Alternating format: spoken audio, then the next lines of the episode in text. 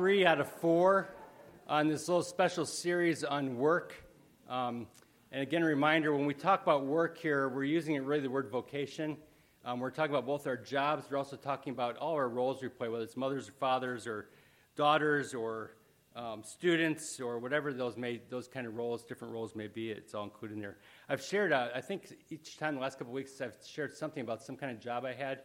Um, I, I, mentioned that I delivered um, the San Francisco Chronicle for two years. Um, I had resigned from a church and I took off a couple years in between. I worked full time, but also delivered the Chronicle back when newspapers were big. Um, we had a building down at the end of this little driveway, and uh, we'd pick up our papers there in the morning. Um, and on Sundays, though, because there's so many inserts, all the different workers, there's about six of us had routes that in there would be in there for about an hour stuffing all the newspapers before we'd take off and um, deliver them. But we were talking last week about how sin has impacted our jobs.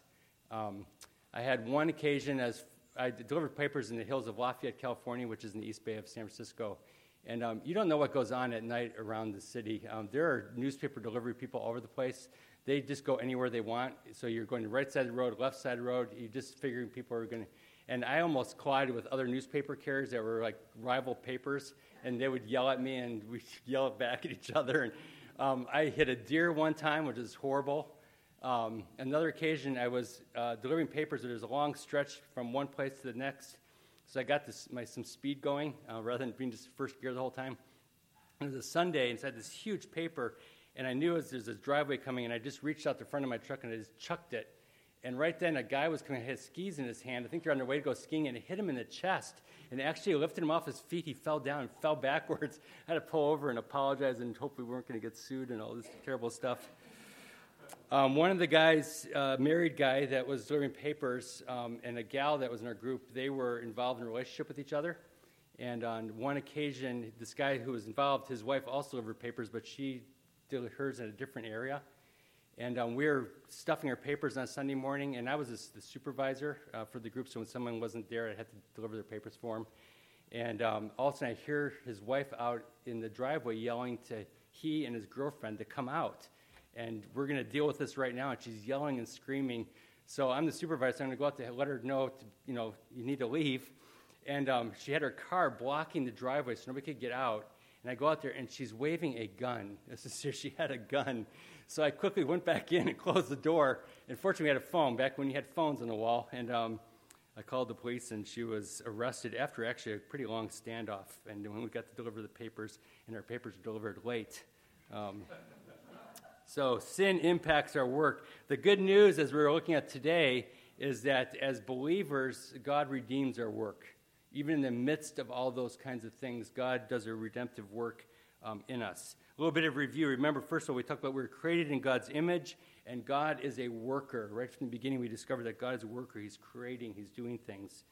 We were made to cultivate God's resources, um, be they the ground or seeds or water or relationships, whatever it is, God's created these things. And we're called to take those resources and cultivate them, and we image God or imitate Him as we create different things as well. And all different kinds of ways we do that, all done to the glory of God. And as we saw it, they're all acts of worship. And then, second of all, last week we saw that sin entered. So now our work, our vocations are impacted by thorns and thistles and can be often be marked by pain. And so our vocations, as we carry them out, are met with difficulty, sometimes opposition. Um, it gets distorted. In other words, we find our identity there, or we get selfish in our work, whatever it might be. Um, there's discouragement, and our, our productivity gets diminished. Um, if you remember, uh, Rebecca last Sunday shared some testimony, and she shared about how, as she was at Raytheon working, she was able to use her gifts, but it also, she got kind of got pulled into that whole thing of beginning to measure who she was and her value by the world's metrics rather than God's metrics. And that's how sin enters in and it distorts things and gets us off track. This week, there's good news. God does not leave us there. Um, even in the garden, after sin, God gives a promise to Adam and Eve that there's a coming one, this Redeemer, who's going to come and who's going to break that curse. Um, and as such, our work and our vocations can actually, as believers, push back against the, the curse and what it's done in our world. Galatians 3:13 says that Jesus redeems us from the curse of the law by becoming sin for us. And then these verses from Romans 8 says, I consider that the sufferings of the present time are not worth comparing with the glory that is revealed to us. For the creation waits with eager longing for the revealing of the sons of God. For even the creation itself has been subjected to futility, not willingly, but because of him who subjected it, in hope that the creation itself will one day be set free from its bondage to corruption and obtain the freedom of the glory of the children of God. For we know that the whole creation has been growing together in the pains of childbirth even until now. And not only the creation, but even us ourselves, who are the first fruits of the Spirit, inwardly regroan as we eagerly await for adoption as sons, redemption of our bodies. All creation has been impacted, but it's longing for that day when we'll finally be redeemed and, and that, that will all be lifted. But even today, because of the work of Christ, we can begin to enjoy the first fruits of what it looks like to have our vocations actually redeemed and to make a difference in the world. So we're set free. As believers, we're beginning to know the reality of a new life. But our world, a very created order, even our very bodies, still bear the marks of sin. As we saw in the beginning, we were made for impact and for relationship. And as redeemed people, God opens those gifts up afresh for us to begin to get a foretaste of what it's like to enjoy impact as people again and to enjoy reconciled relationships, even in the midst while we live in this unredeemed world. As we talked about often, the kingdom of God is here, as Jesus said, but it's not yet as well. And we live in that in between kind of time. But because it is here and at work in us, our work, our vacations, can begin to display what life looks like when God has touched it. And so our vocations, those things can look differently in the midst of all these things we begin give the world a taste of what our work can be like in the new kingdom. And we get a glimpse of that when we look at the Gospels. I love that story. We talked about the fact that after sin, they had to toil. And that's that story where Peter is out in his boat and he comes in, and Jesus wants to go back out again when he first meets him. And Peter says, I've been toiling all night. The idea that he was just sweating over this, and yet there was nothing to show for it. And then Jesus gets in the boat and they go out, and there's this incredible abundance. And it's this picture of what can happen in redeemed people when Jesus enters into even our work can begin to show the touch of God in it. When Jesus shows up, nothing else is the same afterwards. Tim Keller writes this The gospel is a true story that God made a good world that was marred by sin and evil, but through Jesus Christ, he redeemed it at infinite cost to himself so that someday he'll return to renew all creation and end all suffering and death and restore absolute peace, justice, and joy in the world forever. The vast implications of this gospel worldview about the character of God, the goodness of the material creation, the value of the human person, the falseness of all people and all things, the fallenness of all people and all things, the primacy of love and grace, the importance of truth and justice, and the hope of redemption, those things affect everything as believers, especially our work. So, how did that happen? Um, and what does it look like? And that's our focus um, tonight. As I said, Rebecca shared last week. Today I've asked Bill O'Brien if he'd come up and share a bit about his work and a bit of how God has used it to make some kind of kingdom impact. So, Bill, come on up. Yeah. Usually I'm up here talking about kids' camp, but that's a side work. Uh, but I just want to start off. I'm a second chance guy. When I was 17, I had a habit and I couldn't change myself, and that's what drove me to Jesus. And once I read His words, it that voice um, gave me hope that my habit didn't change overnight, but it gradually changed. And one of the things about a young Bill O'Brien was that I was very introverted, and a lot of engineers are. Uh, we like numbers and we're kind of geeks. And, you know, I, I still have it because look at this. I wear white socks with black shoes. Uh, and I have, uh, you know, a pen in my pocket. So, uh, but that's how God made me. And so I'm a forgiven guy, but I want my life to count. And I realized God's wired me to like numbers and like building things. And um, so uh, I went to university and studied to be a civil engineer, and I loved it. And not everybody likes that. And I realized uh, I can't be an electrical engineer. I I failed differential equations or didn't pass.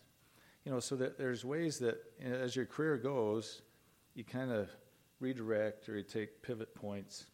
And, uh, but I just want to encourage you, if wherever you are in your career, that God will use you and your life will count. And um, so I, I, I love water. I got into water resources. Um, so I help people with their floodplain problems or how big a riprap to put up in their ditch and those kind of things, how high the bridge should be so the floods will pass under it. And I love it. Um, I've, as I got older in my career, I realized that people count more than where the bridge is. It's the people who use the bridge. And I had a chance as an engineer to go to Ethiopia and work with community for a few weeks to talk about how they manage their water supplies.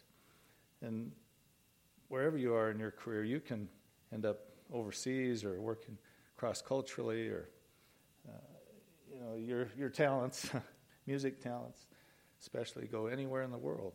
And uh, so I think that's one message that your life will count, and it may count cross culturally as well as with people you grew up with. Um, one, you know, if, if you remember any, anything from tonight's talk that I give, it's uh, about the kingdom of God. Um, so, Matthew 6, there's Seek first the kingdom of God and his righteousness, and all these things will be added to you. And then the next verse says, Don't be anxious about tomorrow, for tomorrow will take care of itself. And I think in the working world, we're always wondering, Am I good enough at my job? Uh, am I producing enough? Am I going to leave a wake of exciting engineering projects in my path? um, but then am I leaving a wake of Jesus' influence on the people I worked with? Uh, were there good deeds done? Were there uh, opportunities to share about the kingdom of God with people as, as all this happened? So sometimes I feel like I'm not very good at either one. I'm not the dynamic engineer leading exciting projects, uh, and I'm not the greatest missionary or servant of Jesus either. You know, so there's that kind of voice that says, hey, you're not any good at anything. And, but that's not the right voice. The Jesus voice is that you're my son, and I love you, and I made you with a purpose, and I'll help you up, and let's get going. And, you know, it's the choice we make whose voice we listen to the world's metrics uh, or the Jesus voice. It's really Satan's voice. It says, hey, you're no good, you'll never amount to anything you know, you're too tall, uh, or whatever. Uh, but Jesus' voice is different. I love you. I made you with a purpose. Um, you know, when I think about the woman who came to Jesus and cried at his feet and wiped his feet with her hair, you know, she was just overcome with grief for her sin and guilt. And he said, you know, wherever the gospel is preached, your story will be told. And, and that's where Jesus gives us so much value. And um, so, as we seek the kingdom of God, uh, try not to condemn yourself, I guess, of, uh, that you're not good at anything, but focus on what He's called you to do and do it. The kingdom of God is a good theme I use at work, and that's another thing that um, we can talk about in the working world, there's always this fear well, I'm talking too much about religion with my staff. Is that going to uh, create, am I going to get sued by some somebody? Um, but what I found is people really respond to this idea of the kingdom of God. And so when I do interviews with new people uh, that are coming on board, I say, hey, you know, we got to talk about diversity here. Uh, and every company has a background of philosophy for their staff, and, and here's mine if you want to join us. And I don't care what your background is as far as your religious background or your ethnic background, your culture, or your language, uh, but we do something here called the kingdom of God. and I draw a circle. I say, in this circle are the ideals that we're trying to live by. There's things like honesty, that we treat our clients, we're straight shooters, we call ourselves, honestly. Um, the, if something comes up, we talk to them. Uh, in the kingdom of God, and our ideal is to keep short accounts with people, that we don't let bitterness build up between the staff or our clients. Uh, there's some nice principles that I learned from Jesus about uh, if somebody has something against me, I go to them and try and resolve it. Or if I have something against them, that I go to them, try and resolve it. So there's another kingdom principle is that we thank God for daily bread. and I've had so many adventures of seeing a check come in and then the payroll go out that you wouldn't believe it. My business manager was a woman of faith, or my new business manager is a man of faith as well. And that's one of the exciting things about a small business is to see God provide our daily bread. But that kingdom of God, that's for everybody. It's not threatening to, to talk about. Uh, it's, uh, it's a way to start conversations. So, the last, uh, I think that's it. You know, the, and that's really what I want to leave each of you with is your value, how God's created you, and listen to Jesus' voice. Um, no matter who you are, Chris, any of us who have ever led anything have been in this position where somebody doesn't like what we've done and we've maybe reacted wrongly even and, and all those things um, build up but we have to come back to what does jesus say about me what does jesus say about us? So value your career. It's, it's, a, it's a way you mix up with people and where nobody else can go. And uh, i just thank you for listening.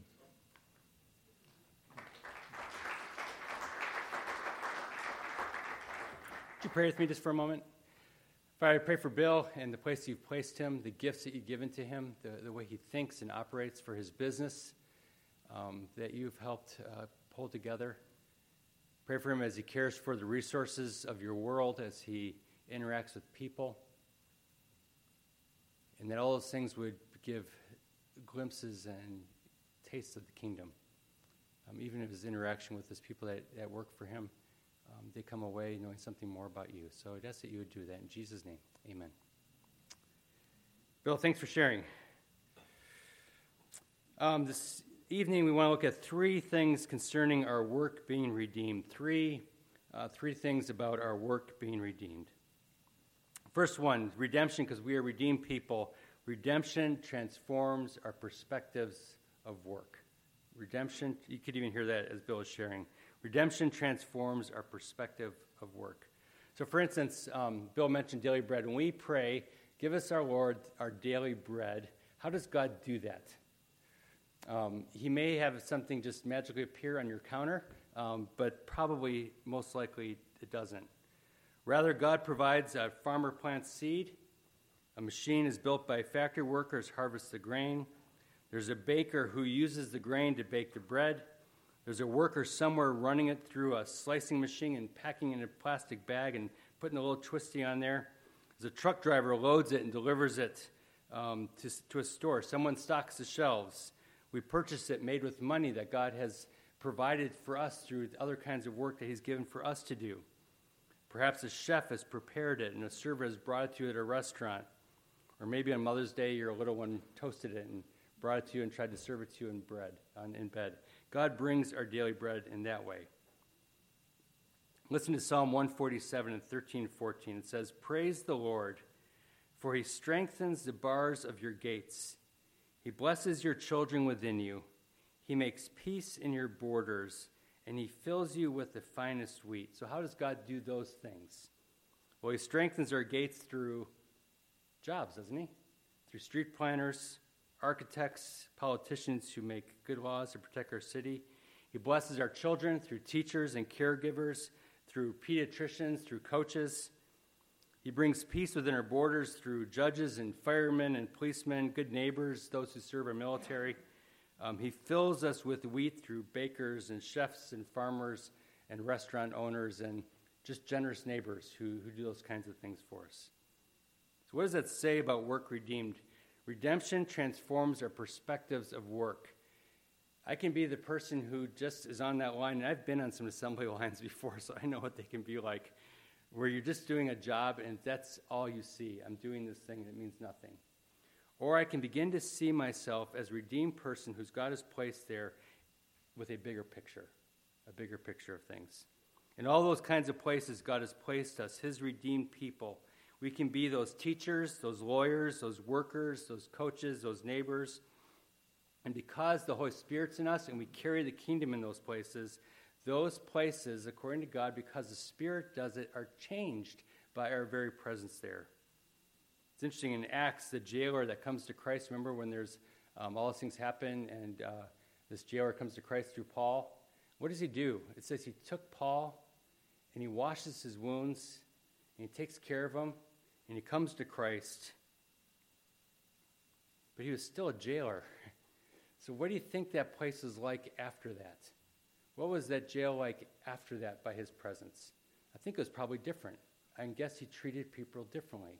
I guess he had a different perspective on his role. It was impacted by his presence. And as I said, the second way, so it's changed is because we carry the kingdom of God. So I, I carry the kingdom every place I go.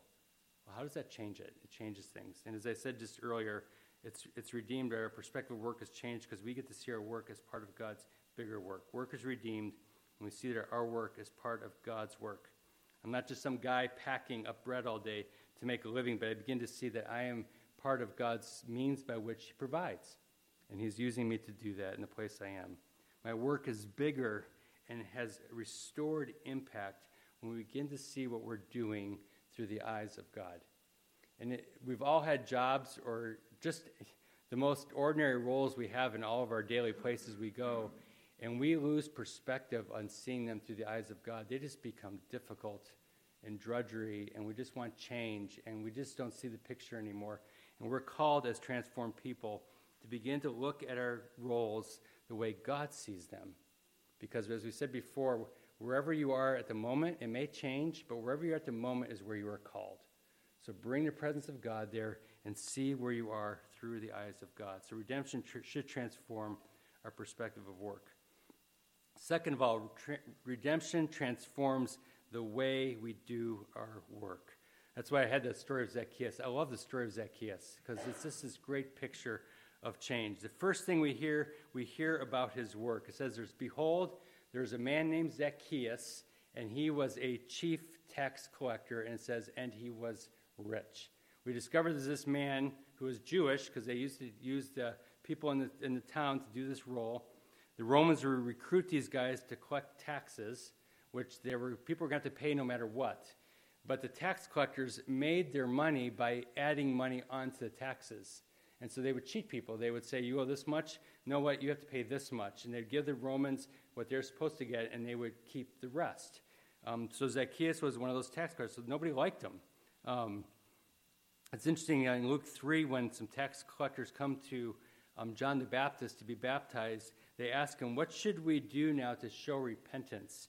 And John the Baptist says, To collect no more than what they're authorized to collect. Collect what's fair, what you've been authorized, but that's not what they normally did. Um, they were hated, and one of the reasons I said they would collect way more than what they were allowed to collect, and they had the power to do so, and the power of the Roman government behind them to do it. And as long as the Romans got what they were asking for, they didn't care what happened. And we're told that Zacchaeus is not just a tax collector, but he's a chief tax collector. So it's like he's in charge of this area, it was in Jericho. And then you have all these other tax collectors he sends out. They all are cheating people. And then he would get a cut from all of them as well as the money that he collects. So Zacchaeus has stolen, basically. So he's all this money, he's rich, and people don't like him.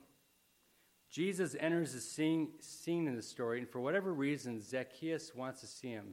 Was he curious? Did he just have a seek, perhaps a seeking heart? I'm guessing he did, um, or just whatever it was. And it says he climbed into a tree because it says he was short and couldn't see.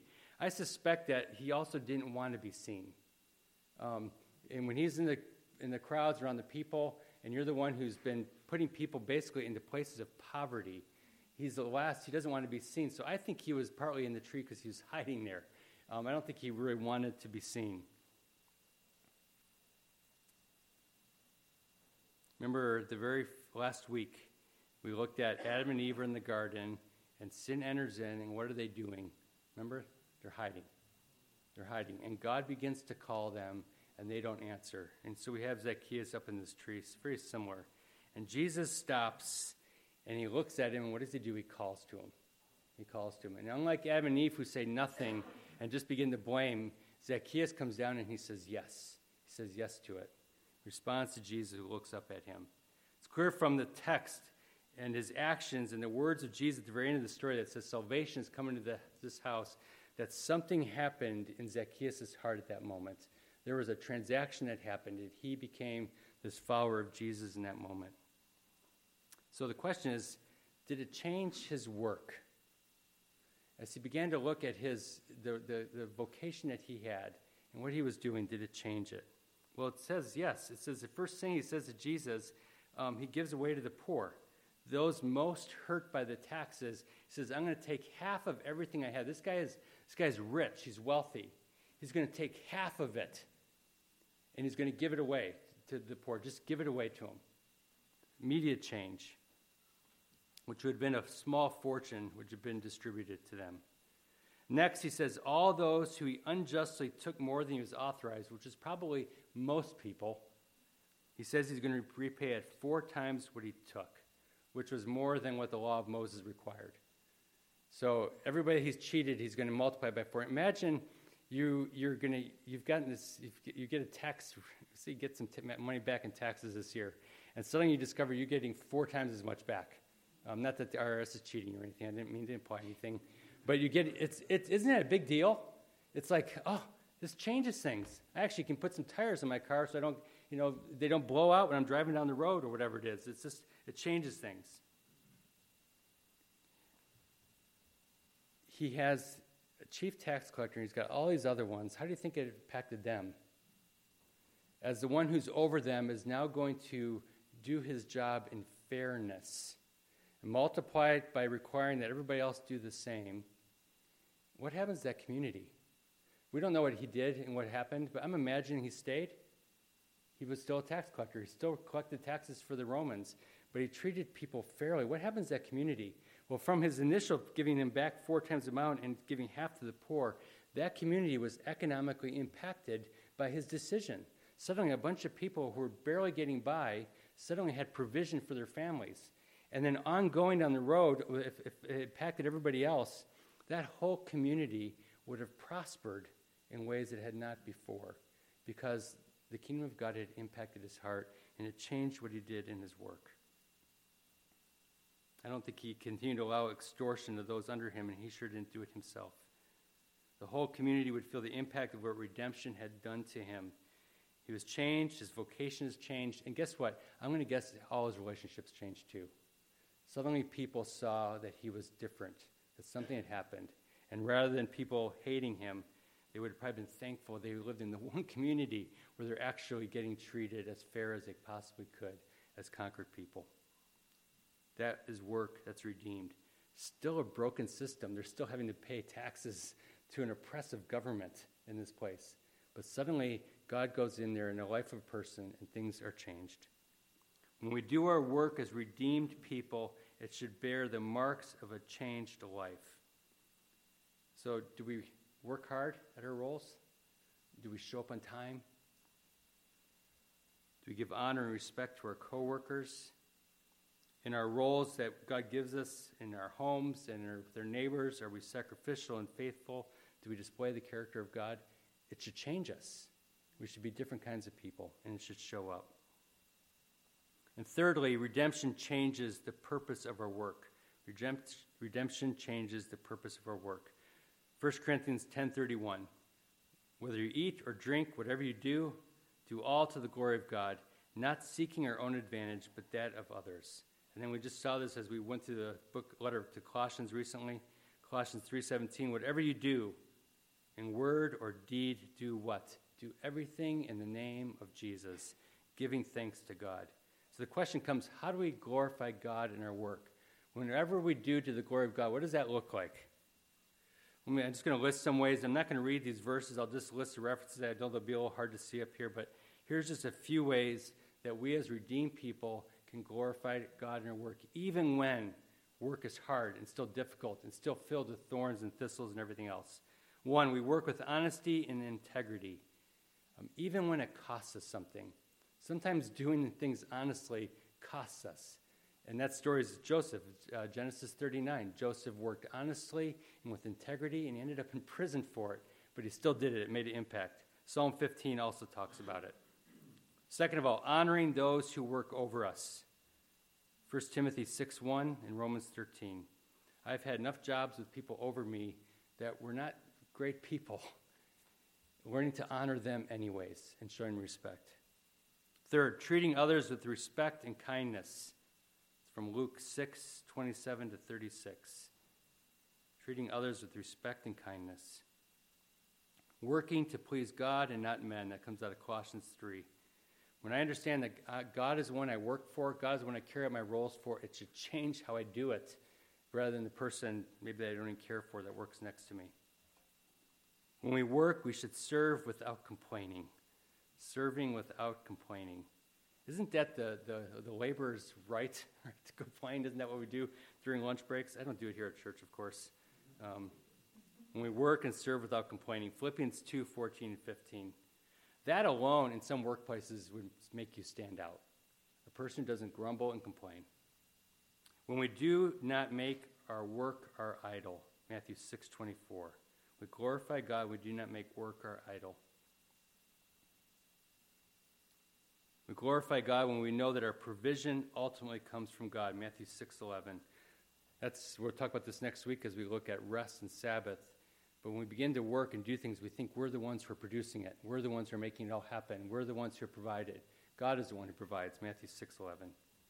We glorify God when our work is done in service to others. Matthew 20, 28, which is the example that Jesus gave. And lastly, and we'll, this is what we're going to talk about next, uh, next weekend. We glorify God when we rest from our work. Deuteronomy 5, 12 through 15, and Psalm 46, 10. We glorify God when we learn to rest from our work as well as do the work. So, redemption should transform our perspective of our work. We should see the bigger picture of what, how God's using us, as well as understand that we carry the kingdom of God in those places. Second of all, trans, uh, redemption should transform the way we work. We should be different kinds of people like Zacchaeus. And third of all, redemption should change the purpose of our work. Redemption and grace does not just change our eternal destiny, it changes our moment by moment living. It should change our entire worldview. The very grid through which we review our vocations should be radically altered. So, our daily call, even in this evening and tomorrow and Monday, is to see all things from God's perspective, to cast ourselves in faith and dependence on Him to change how and why we work to see the very vocations that we're called to as actually good gifts that can be offered to those around us, and a chance to display the characteristics of the kingdom of God. One writer suggests that we ask these three questions. He says this Every day you are creating something through your work. So, what are your hands producing? What is your mind imagining? What is your heart inspiring? And what is your mouth communicating? What are your hands producing? What is your mind imagining? Which God's given us these minds to create things and to think things. What is your heart inspiring? And what is your mouth communicating? As redeemed people, our work and our vocations are a very act of worship, and they're an opportunity to daily love our neighbor. So, as redeemed people, work redeemed doesn't change the world we work in necessarily. It still has these difficulties. It Changes us, but through us impacts our world and begins to push back against the curse that came at the end of the garden. Brian, you can bring the uh, music team up here. Um, if you're visiting today, we do communion every single week. We have a table here, and there's a gluten free one over there by the, the wall. Um, we often say it's time to take communion. But the truth is, that's not really the best way to talk about it because Jesus does say take and eat. But when we take and eat, what are we really doing? We're actually receiving. Our role is to receive, receive the bread and the cup. We receive it, and it's a good thing to receive. At the table, we receive these elements of the bread and the juice that are supposed to nourish our souls. So, as we sing uh, during this time, if you know Jesus, you are invited to come up to the table. We just break the bread up and we dip it in the cup, and we take it and receive from our hosts, the one who's the center of this table, these good gifts of the bread and the cup, these reminders of what he's done for us. And then on the table, I did this before, I've done this illustration years ago, but we're going to do it again. There's some little spoons um, there. I wish I had plastic, I wish I had uh, pink ones. You go to Baskin Robbins, right? You want to try it out first, you get a little spoon, you taste it. So these are tasting spoons. So after you've received from the Lord his good gifts, take a spoon, and it's a reminder that we carry, go out in the world and we give the world a taste of the kingdom of God through all the things that we do. After we receive the bread and the cup, we are sent out to our jobs, our relationships, to our varied vocations, and as we are sent to carry the kingdom of God with us each day in our work, we have a chance to give people a taste of the kingdom. So as we receive the bread and cup, we go out so that they can get and receive a taste of God's kingdom. Just a reminder that we carry the kingdom with us and people get a taste as they see us. So, as redeemed image bearers, God works through us, redeeming our work because of his work on the cross. And as such, we get to give the world a taste of the kingdom. Lord, I thank you for pursuing us, not leaving us hiding. You pursued us again and again. Thank you that when you step in, we're not just changed for some future day, but we are something that we were not before. We become your very children of God, and that is what we are. And as such, the, because of the work of the cross and the blood shed for us and the renewal that happens in us because of that, raised to walk new life, that it impacts everything we do. So, Lord, as we sing, as we take the bread and the cup, and receive it from you as we take these spoons, a reminder of what you call us to do as we go out the doors. Um, we do it giving thanks and we do it to honor you.